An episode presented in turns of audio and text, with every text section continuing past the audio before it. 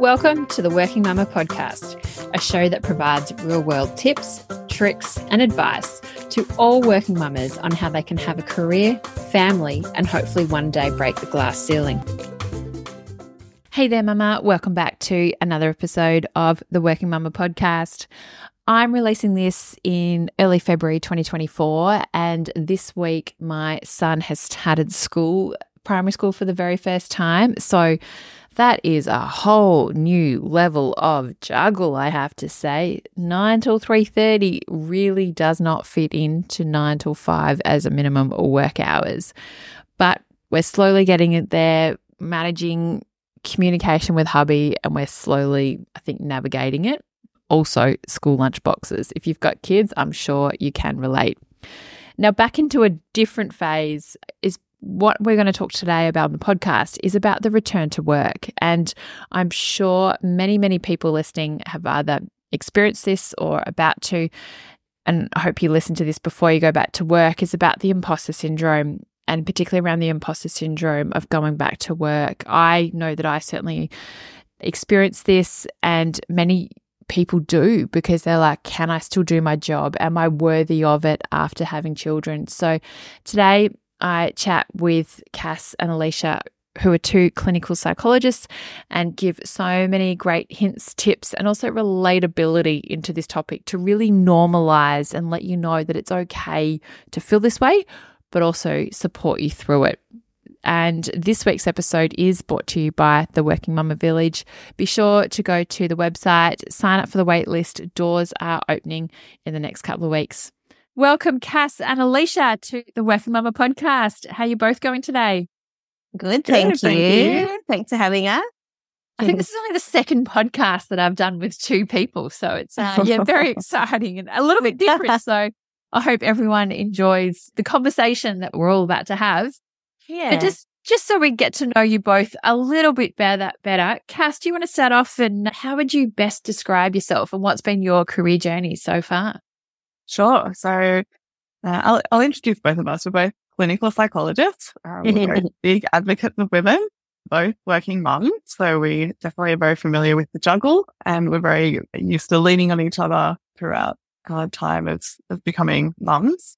But we met about 10 years ago when we were doing our doctorate. So we've been going on this journey together for a long time. And I'll hand over to Alicia to, to do a bit of an intro as well. Yeah.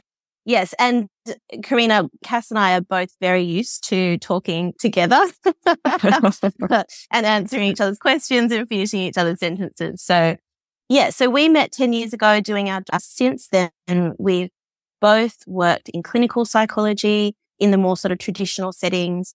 And we've also worked in, in organizational settings as organizational psychologists or in, in that context. And I guess the common thread for both of us through our careers working together and separately has been that time and time again, we, you know, kept coming across the same story. I'm sure you have heard it many times too, coming across brilliant women, you know, talented, capable women who just felt so held back by self doubt and these other internal barriers in the workplace. So more recently, I mean, Kass and I have been working together in different ways for the last decade, but more recently, over the last couple of years, becoming mums ourselves, you know, motherhood has that way of clarifying our priorities. So we really consolidated our passions and set up our organization TEND. Yeah, we're, we're really committed to helping brilliant women to step into their full potential. So that's a bit about us and how we got to, to where we are now. Yeah. And that's certainly motherhood. As you said, it certainly does so like probably clarify what your priorities are and and I know that I certainly mm. went through that. And I think that motherhood changes, you know, women in so many ways. Like you think, yep, okay, this is going to be my mom, like this is how I'm going to be or I know in my so many people ask you what's your birth story? and hey what do you want for that? and and but no one mm. actually then really considers everything after that 48 hours of having mm, a child yeah. and and how much it's actually Where going really you. get real? Yeah. Exactly. Like you know in the in the labor classes and things no one actually prepares you for this is what motherhood is like. This is how yeah. much yeah. it's going to change you. And it's it's certainly overwhelming. You we just don't prepare ourselves enough for it. Has that also been your experience as well? That, you know, people, it's so much focus on the birth, but not so much on the aftermath and the postpartum and, and the experiences after. It's actually funny because I was really conscious of this. I was thinking, okay, I'm going to invest all this time learning about birth as a, you know, diligent like I am. And then I was thinking, oh, how do I prepare myself for post birth? Like, what do I need to learn to be able to do this? Because I was really daunted by that. And so many of my mum friends had said to me, you know, oh, don't worry about the birth. It's like afterwards that, you know, you really need to focus. And I tried to find resource, resources for it. And, you know, there was lots of like guides on how to deal with mastitis and those sorts of things and sleep schedules. But unless you have a newborn, you don't really fully understand what it's like. And it's really hard to actually prepare yourself for it. Mm. Just, yeah. And I think also there's a lot on the, what would you call it? Like the, the doing of being a mum, but not so much mm. on the being of being a mum. You know, like there's this, you, you, know, put the kids to bed at this time and feed them this and keep, you know, keep their nutrients up and all those things. But there's not much on what happens to us internally as a result of becoming a mum and how to navigate that. Like, mm. You know, I mean, they only touch on it a little bit and thank goodness for mothers groups or parents groups, but certainly we need more on really navigating the internal stuff that happens just for us and having space for that. And I think, you know, Karina, the work that you're doing, it's almost like a mother's group for returning. Yeah, returning. Is, yeah. it's a good way of thinking about it. Yeah. Um, but it's definitely needed. Yeah, and that's where I love the topic of matrescence, and I think it's something that people mm. need to be really educated on so much mm. And it wasn't like I, when I, many people have probably heard me tell the story before that when I first did a podcast on matrescence, I couldn't even say the word. Like that's how mm. I didn't even know about it. And I was probably about two years postpartum from my first child, and I couldn't believe it that. But then throughout that whole podcast episode, as I learned about matrescence, it was like this light bulb went off. And but that also needs to be so much part of the journey because that is obviously mm. the journey and, and mm. becoming into mum. And, and that's where some of the work that I know that's happening around matrescence is so important of that identity shift and and really yeah. that journey where we're going.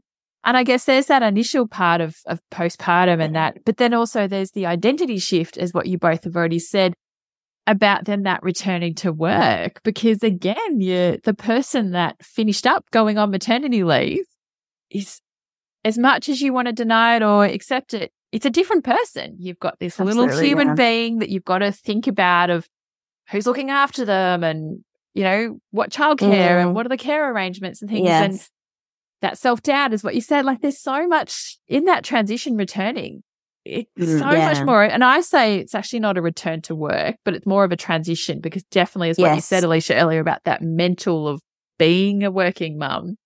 Yes. And so, what are you experiencing and what are you seeing through some of your patients and, and people that you're interacting with that return to work and some of the emotions and experiences they're also getting?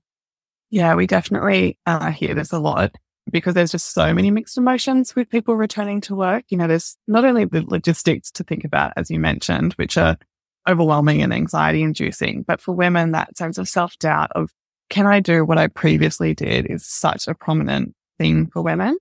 And in our professional experience of working with women, we hear this so much, you know, women really doubting their capacity to now do what they previously did. Um, but the research also backs it up. So there was this really interesting research done by OnePoll. They looked at about a thousand women who were returning to work. And, you know, the most common out of 10 things, the four most common things that came up or worries that came up for women was all around their capacity. You know, a huge percentage were worried that they had to prove themselves to their colleagues or, you know, doubted, could I do what I used to do? I've forgotten what I used to do or am I going to be competent enough? So there's a lot that women are grappling with when it, when it comes to returning to work. And, you know, it adds a huge emotional toll to all the logistics and all that other stuff that they're trying to navigate as well. Yeah. Mm. So were you going to say uh, something there, Alicia? Yeah, no, I was just thinking also about, you know, it, it sort of ripples out. So it's not us in isolation. I mean, yes, we're thinking about children, we're thinking about work, and we're trying to think about us and what we want and where we're heading and how all of that fits together. But there's also, you know, if you are in a, in a partnership, the negotiation between who is going to do, you know, who's going to, who's going to harbor this? You know, who's going to take, take this on and who's making more of the shifts? And that introduces a whole other range of emotions into, yeah, our, our relationships and how fair and, you know, equitable and considered and appreciated we feel. So yeah, I feel like it really goes beyond the bounds of just us and work. It really permeates through, through our lives. Yeah. Yeah. And I think it's so much of that probably that invisible burden put onto the mother mm. of like, well, you've been caring Big for time. a child. You go back, you you work out the childcare, you work everything out, oh, and it's like. But as you say, it's a partnership. I even had yeah. this this morning the conversation with my husband. My son's got a birthday tomorrow morning, and I said, and I'd spoken to him on Tuesday and said, "You need to get the present." And he's like, "Yeah, yeah, yeah." I said to him this morning, "While you're at the shops over lunch, what are you going to do?" And he goes, "I'll get my brother's present." And I'm like, "And?" He goes, "What else?" I'm like, and Righty's present. And he's like, what? Oh, I'm, no, I'm putting this on you because yes. I always do the birthday yeah. presents. And I said, no one's following me up to get the birthday present. Why should I have to follow you up to get the oh, birthday the present? Follow up. Such Alicia and I have literally had this same oh, conversation. I mean, I just last night was having a wine with my husband and anyway, he was complaining about how he can never find a Sudocrem, like it's never in the same spot. And and he said, you know, if we can, if we can find a solution, you know, where do we need, where do we need the Sudocrems? He said, you just tell me where, where we need the Sudocrems and I'll put them in. And I was like, don't ask me, just do it. Anyway, you know, we can really go on about the myth. Yeah. but mental load's huge. And I think that certainly, that feeds into that return to work as, as a big topic. And it's, and it's something that is is huge mm, and it obviously mm. comes into that self-doubt because it's i guess that burden that load of can i do this because it's you know caring for a child takes a lot and can i go back oh. into work and the logistics and mm-hmm. and things like that it certainly seems to be a really big part of it as well so how can we how can we navigate that and i know that self-doubt's not one only just the element you also see a lot with imposter syndrome as well yeah well maybe we can start by talking about you know, why self doubt mm. shows up so much. And then, and then we can talk about what we can do about it. So I think it's a really important point to, for us to understand. Yeah. So I think, you know, one of the things that we hear so often is moms doubting themselves or feeling like an imposter when we get back to work. And, you know, imposter syndrome is, is really triggered in any situation when we feel like we're doing something new or we feel that we're different or when we feel challenged. And returning to work or transitioning, as you said, Karina, to work ticks all of those boxes.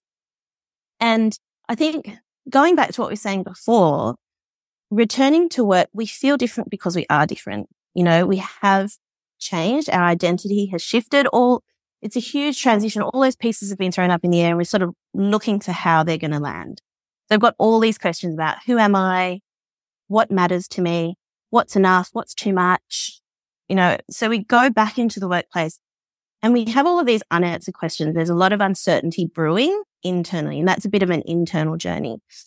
But we're also returning to workplaces where in many or most cases, we feel that those organizations or work contexts don't really cater to us. We don't really feel like we belong. In many ways, the, you know, workplaces stigmatize working mums and so we find ourselves either trying to hide who we are, feeling like we have to split between, you know, at 9 a.m. I'm a mum and at 9.30, you know, this person, or we're really trying to overcompensate. So, so many times that process of navigating who we are on the inside and re-entering a place that we feel like isn't designed for us leaves us feeling uncertain, unsure, doubting ourselves, and, and in many cases, feeling like an imposter.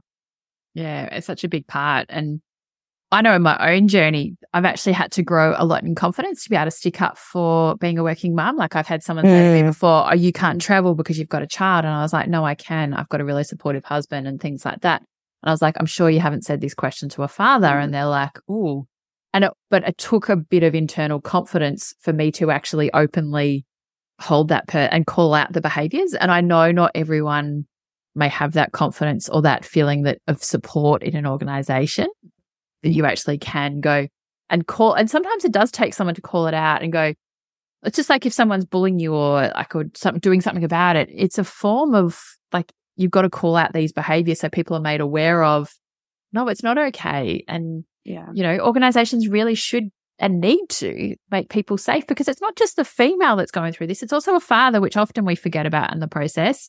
And if we, Yes. as what we're talking about with the mental load, the more that we can also support fathers in their parenting and organizations holding these people, you know, and, and giving them th- the permission to, you know, Mm. leave work at four thirty, Yeah. five o'clock so they can also do the pickups. That it's not only just the mothers, but it's also the those workplace cultures. So they don't feel so excluded as well. Yeah, Mm. my husband really struggles with this. He every Thursday and Friday when my daughter's at daycare, he has in his diary daycare pickup. And without a doubt, every week that gets booked over by a meeting because people just don't respect that he does that because they just assume I'll do it or, you know, someone else will, will pick up. And so, yeah, there's a huge cultural shift that needs to happen, not just for mothers, but also for working fathers. And I think once we start to see that a bit more, it will actually also be easier for working mums. Yeah, Mm. definitely. And so now we've gone through like the the what is like the self doubt and the imposter syndrome. That how can we? Yeah, I guess actually probably my next question is what are the factors that are contributing to this? Like, Yeah. why are we why are we feeling this way, and why do we Yeah. experience this self doubt and imposter syndrome? Yeah, it happens a lot because work, uh, when it comes to imposter syndrome, it's actually a reflection of the context that we're in. Often women are particularly good at blaming themselves for feeling the way that they do. But when we step back, if we're in a workplace where we feel underrepresented, like our needs aren't being accommodated, which doesn't like, you know, other people don't look like us, it's really hard for us to feel like we belong. And when we don't belong, we question ourselves. And all of these questions lead us to feel like an imposter. So a lot of the time, the reason why we feel the way we do is actually because of the workplaces we're in. And we can't forget that workplaces were designed for men by men, you know, for specifically for factory workers uh, working nine to five in the 1920s. So there's a long way to go for workplaces. And even though there's been, you know, decades of women returning to work as a mother, many workplaces really struggle to accommodate their needs effectively. You know, you always hear of women like having to pump in the toilet or you know, there's one, I always say, if men had to breastfeed, I bet there'd be like a luxury lounge on every single floor. That's, that's like, There'd be TV, be like there'd be everything. conscious lounge on Yeah. You know, little treats here and whatever else. But that kind of stuff is just not accommodated. So of course women feel like they are questioning themselves. Do I belong? Should I be here? Do I deserve to be here? And because women are often so conscientious, any accommodations that their workplaces make, they think, oh, I really need to appreciate. Oh, they're so flexible with me. They let me work after hours. Like, you know, all these things that women do, which actually then for themselves actually reinforce them feeling like an imposter as well, unfortunately. Mm. But yeah, at the heart of it, it's because the context that working mothers are in often really don't allow women to feel like they belong. Mm. And what can we do about that? Like, if we recognize that, what, how can we probably create the change, not only in ourselves, the workplaces and, and those around us? So hopefully over time, women aren't experiencing this, or if they are experiencing it now, what can they do to manage it? There's things that, that we ourselves as women can do. And then there's things that the organization and our managers and the people that we work with can do. So I'll start by talking a little bit about what organizations and managers can do, which we've sort of touched on already. But, you know, as Kass mentioned, the context that we work in really informs how we feel about ourselves. And so often the design of the workplace doesn't really accommodate for diverse needs of the people that work within them, strangely. And so particularly when it comes to women or parents returning to work, so much of the rhetoric is deficit. You know, there's this sort of deficit dialogue around what women can no longer do. You know, we talk about baby brain and all of this sleep debt and all the things that women can't do. And so the way, and I think that's really reflected in a lot of the policies and procedures that cater for women returning to work. So often, you know, the, the options that people get when they come back to work is, well, do you want to do less? Hmm. You know, do you want to take on smaller projects? Do you want a smaller team? Do you want less responsibility? Do you want to work part time? So do less or do what you did before. Those are the kind of options. And that doesn't really reflect the huge transition that a woman's gone through. You know, we can't necessarily go back to working the way that we used to work before we had children. But also, we shouldn't be required to diminish ourselves to do less. So I think organizations really need to look more creatively and flexibly at how we can cater to individual needs. So it's not about mums, you know, because that is such a diverse group that sit under that umbrella. It's about the individual having conversations, not about do you want to do less or how many hours do you want to do, but how can we make this work for you? What are your needs? You know, and people have so many different needs. Some people are carers, some people are parents, but you know, whether or not that's starting at different times, working in the evenings, whatever it is, but allowing there to be enough room to reflect the individual. So I think that's one part of it, but also as a colleague or as a manager, because Kass and I deliver manager sessions on imposter syndrome. And one of the things that we really talk about is that one of the key drivers of imposter syndrome is that so often we feel alone in it. We doubt ourselves. We don't talk about it. It's really isolating. And we think it means that there's something wrong with us. And a lot of that is driven by, by us comparing ourselves to other people, often other women. They seem to be getting getting everything done, holding the fort, getting it all together. And so I feel like I'm drowning on the inside, but I can't talk about it. And so one of the things that we really encourage colleagues and managers to do is to lift the lid on that and to talk more openly about the reality of what it's like. Times when we've doubted ourselves, the juggle that we're silently and quietly doing. and then we show up on a, you know, on a Zoom call and we're all bubbles and we have all the energy in the world.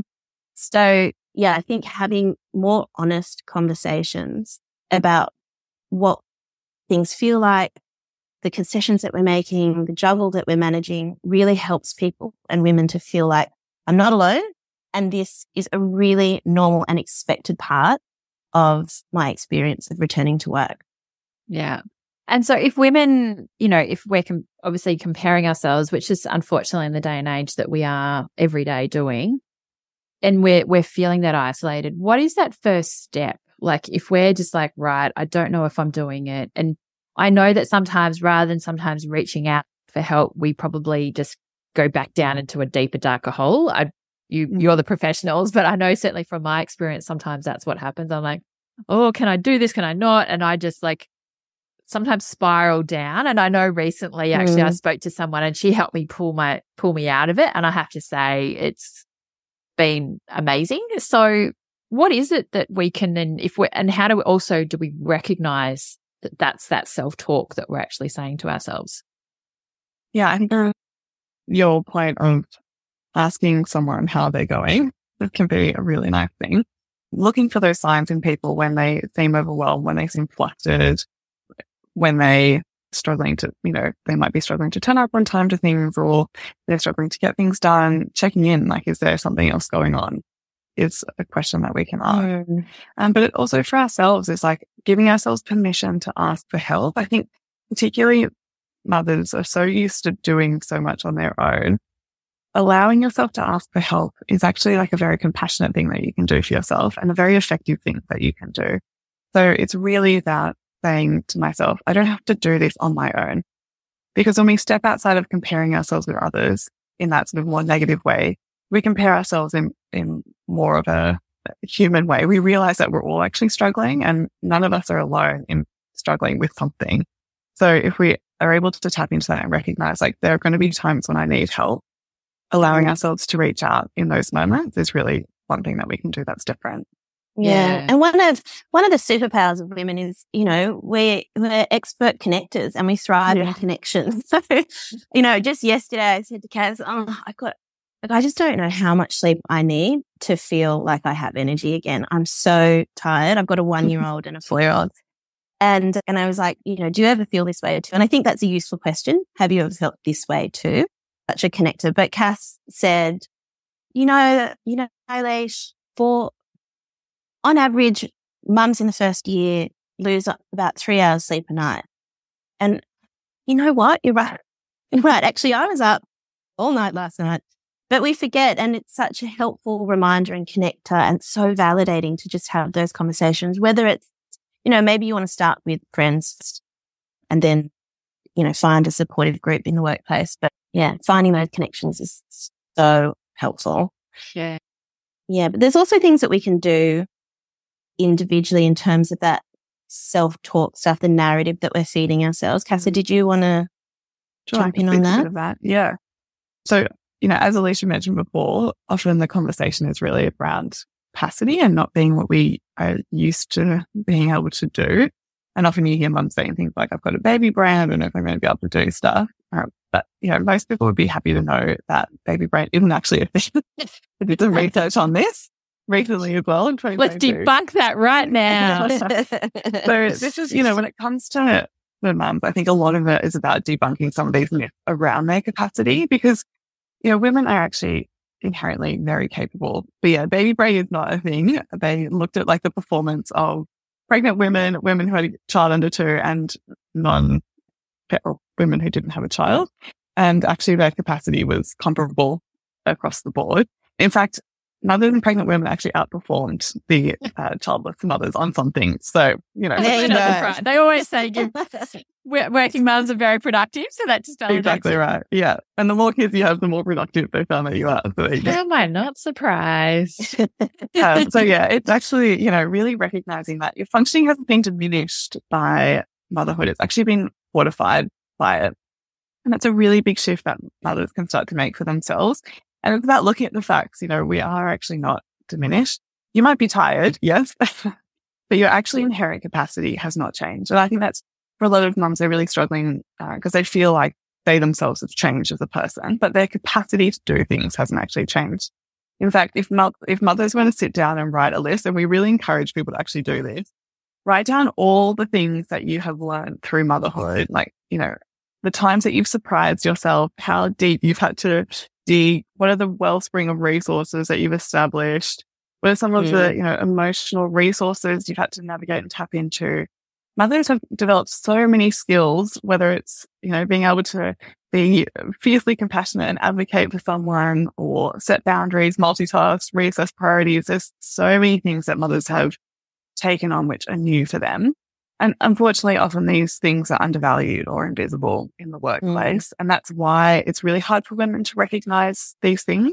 But these are actually this like huge extended capacity that women are bringing into the workplace with them. And yes, mm. to your point, if you want something done, ask a working mother to do it. But yeah, that's, that's one thing. But we, yeah, we really encourage women to sit down and reflect just on how much they've actually learned. Even if you think about, Alicia was saying to me before, remember that first week when you come home with your first born and you're just like, what on earth am I going to do with this kid? How do I leave the house? yeah. How did you manage to leave the house? What did you do? Because then women start to develop a sense of self trust that they can actually handle whatever comes at them. And I think a lot of women expect to feel confident, but you know, you don't really feel confident until you've done something for a while. So instead it's about recognizing that they can trust themselves that they can get through it and that they'll be able to pick themselves up if things don't go well. Because there's certainly, as a parent, if things don't go well and you know what, you pick yourself up. yes. That's such an important message about trust, and and you're so mm. so true about confidence. You know, they, isn't it? You've got to be an expert if you've done something for ten thousand hours or something. Yeah, yeah. But if you've, you know, as we're returning back into work, we've never done it before of having a yeah. kid and going to work and doing all the childcare drop off pickups and logistics and thinking about this other human. So, of course, naturally, you're gonna, uh, that first day, just like as a new mum, you're not confident. That first nappy change, I don't know about you. I had no idea. My, my son was in the NICU and so I'm trying to put my two arms through and pee literally went everywhere. Uh, my, my husband had a good old laugh and he still reminds me about it. And I was like, I had no idea. It was the first nappy I literally changed. but now oh. I'm confident I can wrestle my um, two and a half year old that's like an octopus.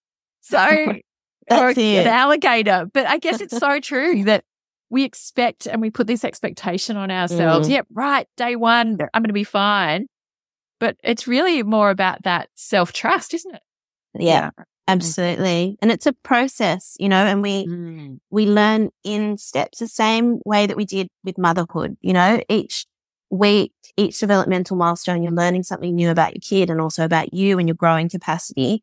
And I think it's such an important lesson that we learn and take away is that, you know, I learn in steps and I can handle things and that I grow as I go. And if we apply that same message to any new situation or any transition, including when we go back to work, then, you know, we can really go into it feeling more, more solid in ourselves and more trusting in our capacity. Yeah. Yeah. We're big advocates of self trust. yeah.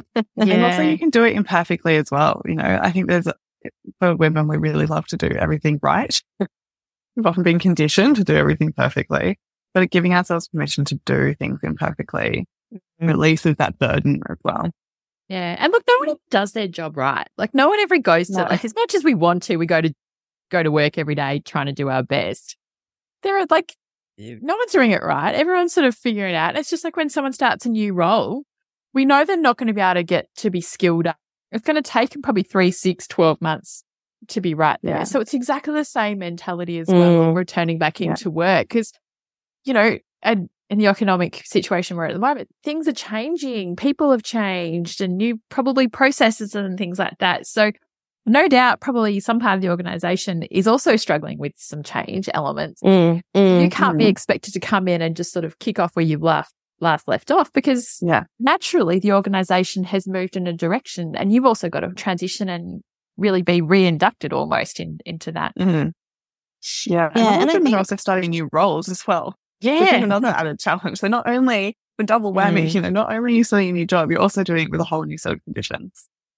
Mm. Yeah, it's certainly, I, I know there's certainly those changes because often, yeah, we are going from, I know personally, and I know many, many women go from full time work down to part time work because they do mm-hmm. want that flexibility and the change mm-hmm. of hours. So, yeah, naturally, sometimes those roles and responsibilities do change and the like. So, yeah, no, it's, it's so important.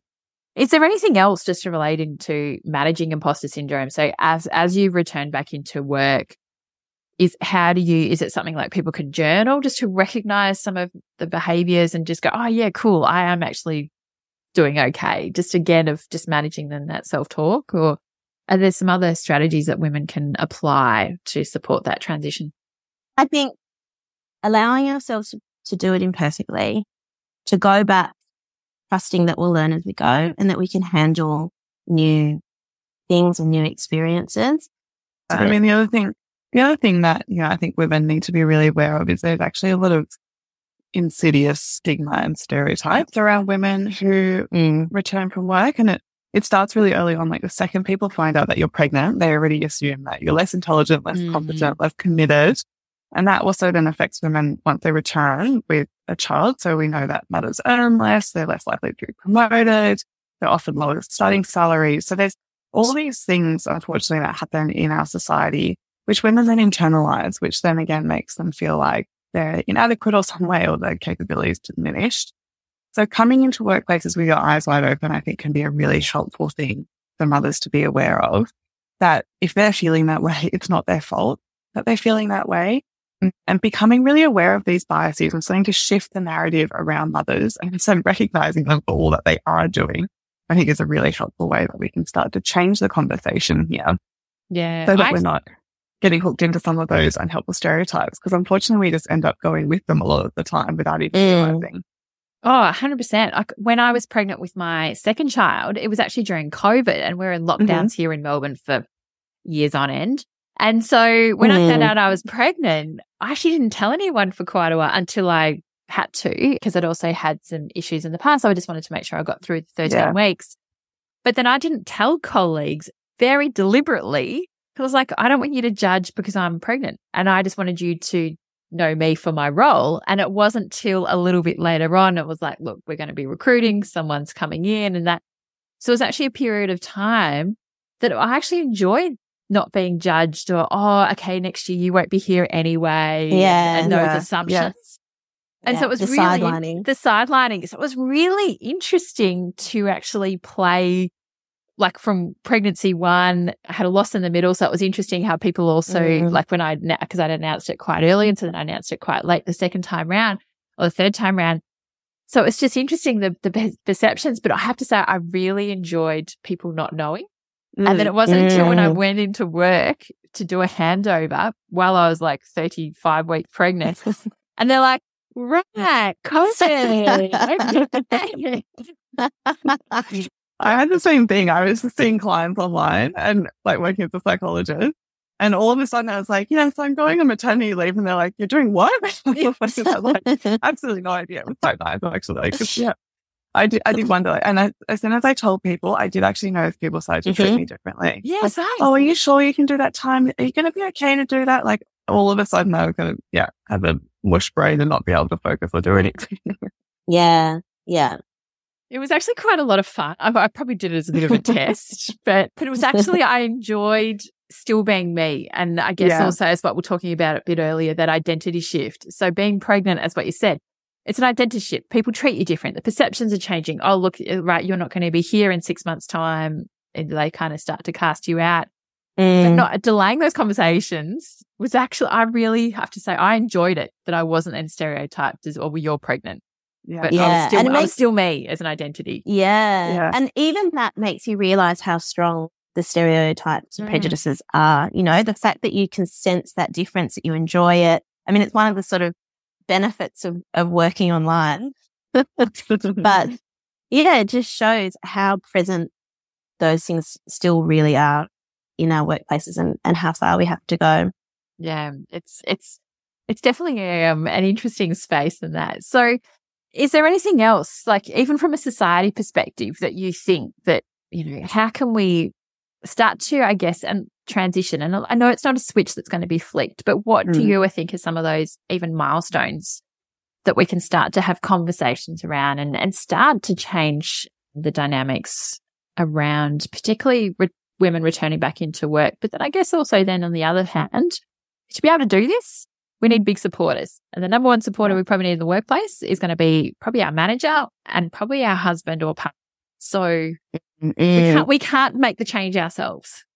Yeah. And that's the thing that we really recognize. You know, a, a lot of the work Alicia and I do is around helping women overcome the systemic barriers that they've internalized. That, that's why we focus on things like imposter syndrome or helping women with their confidence or finding their voice because it's the system around them that's made it really hard for women to feel like they can show up as women and as, as they are really. Mm-hmm. And so, yeah, to your point, Korea, I think it's, you know, having the conversations, workplaces being very conscious and flexibility without it being like, you know, oh, let's be flexible for you because you're not capable of doing this. Men becoming very aware of the role that they play or partners becoming aware of the role that they play as well. So that they're, and really, yeah, our society needs a bit of a shift when it comes to how we're treating working fathers as well so that they able and that the, the stigma around them taking time out of the workplace is not being penalized in the same way. And we are starting to see some shifts. You know, a lot of workplaces are doing parental leave instead of maternity leave. But even the terminologies are starting to change a bit. I think there's mm. a way to go. Yeah, it's yeah. We've in my corporate gig, we've only just had our second father go on maternity mm. parental leave this year, and there was only one person that did it last year. Two people this year, but people are like, I didn't even know that they could do that. And I'm like, this was, this policy was launched years ago. So it's interesting as yeah. well that, yeah, still having that uptake and fathers worried about having the career hit and things. So it's interesting. Yeah. And then I think I, my brother in law was entitled to it. And he's like, no, it's too hard of work to go on parental leave. I'm staying at work. Isn't that the truth? I'm like, you need to do it. You should offer it. You should do it. Not only if they're available, it's available to them. It's that men taking it up. The willingness. Yeah, absolutely. yeah. Yeah. And I think also, you know, because of that whole deficit dialogue around women and, and baby brain and, mm. you know, all of that stuff, we can also influence the system by influencing how we speak to ourselves, how we speak about ourselves and the questions that we ask each other and what we celebrate in each other. I think too often the questions about motherhood. How are you going? You know, how do you do it? How do you balance your professional and your personal life? And they're not actually asking for the how of you do it, like teach us your magic. They're mm. asking for tell us about how hard it is and how diminished you are as a result. They want it as a pity party. That's yeah. right. And you know, I think there's there's a way that we can go, even in the conversations that we have and the conversations we're having at work and the way we speak about ourselves when we go back to work or we're interviewing is how do we talk about ourselves and our journey into and through motherhood? You know, what capacities have we developed? What new skills? What resiliencies?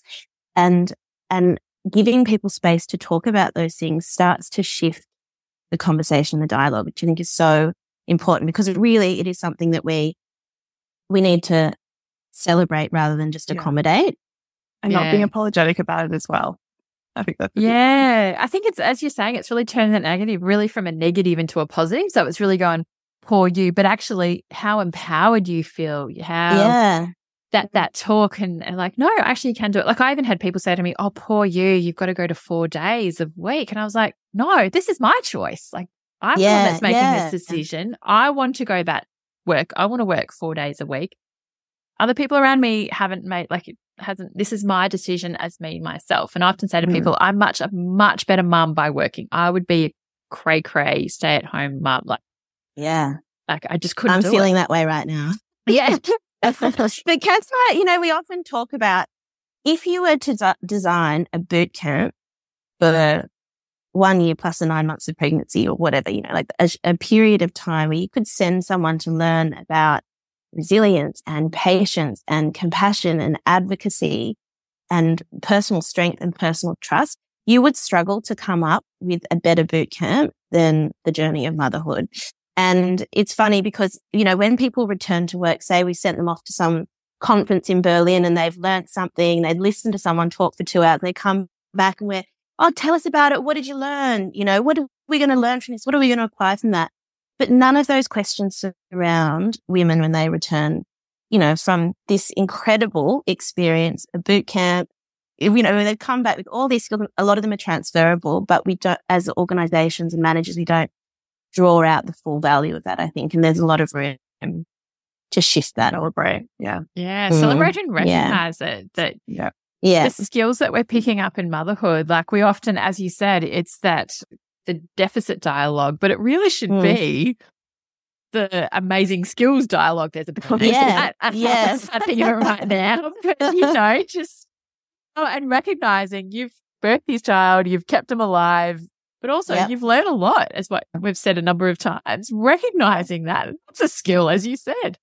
Yeah. Yeah. So we've got a way to go, but you know, having conversations like this and, you know, the work that you're doing, I think helps to, to push things along. So yeah. Yeah. More that we can all band together to to create the change and at least also start the conversation. I was once at I was at a conference a couple of months ago and I was talking to a very male audience. So I shifted my conversation to be more male orientated. I wasn't just going to bang bang the female drum. But I Mm. put it back on the audience and I actually said to the males, I said, What are you doing to support your partners? What are you doing to Mm. support the females in your team? And the next day, and even people came up to me, and also particularly one father came up to me the next day and he said, I went home and had a conversation with my wife and said, I actually do want to share the load a lot more. I do want to be seen as a role model with my kids Mm. and pick them up from childcare and the like. And I was like, look, if I've impacted one other person, particularly a father, by having a ripple, Yeah.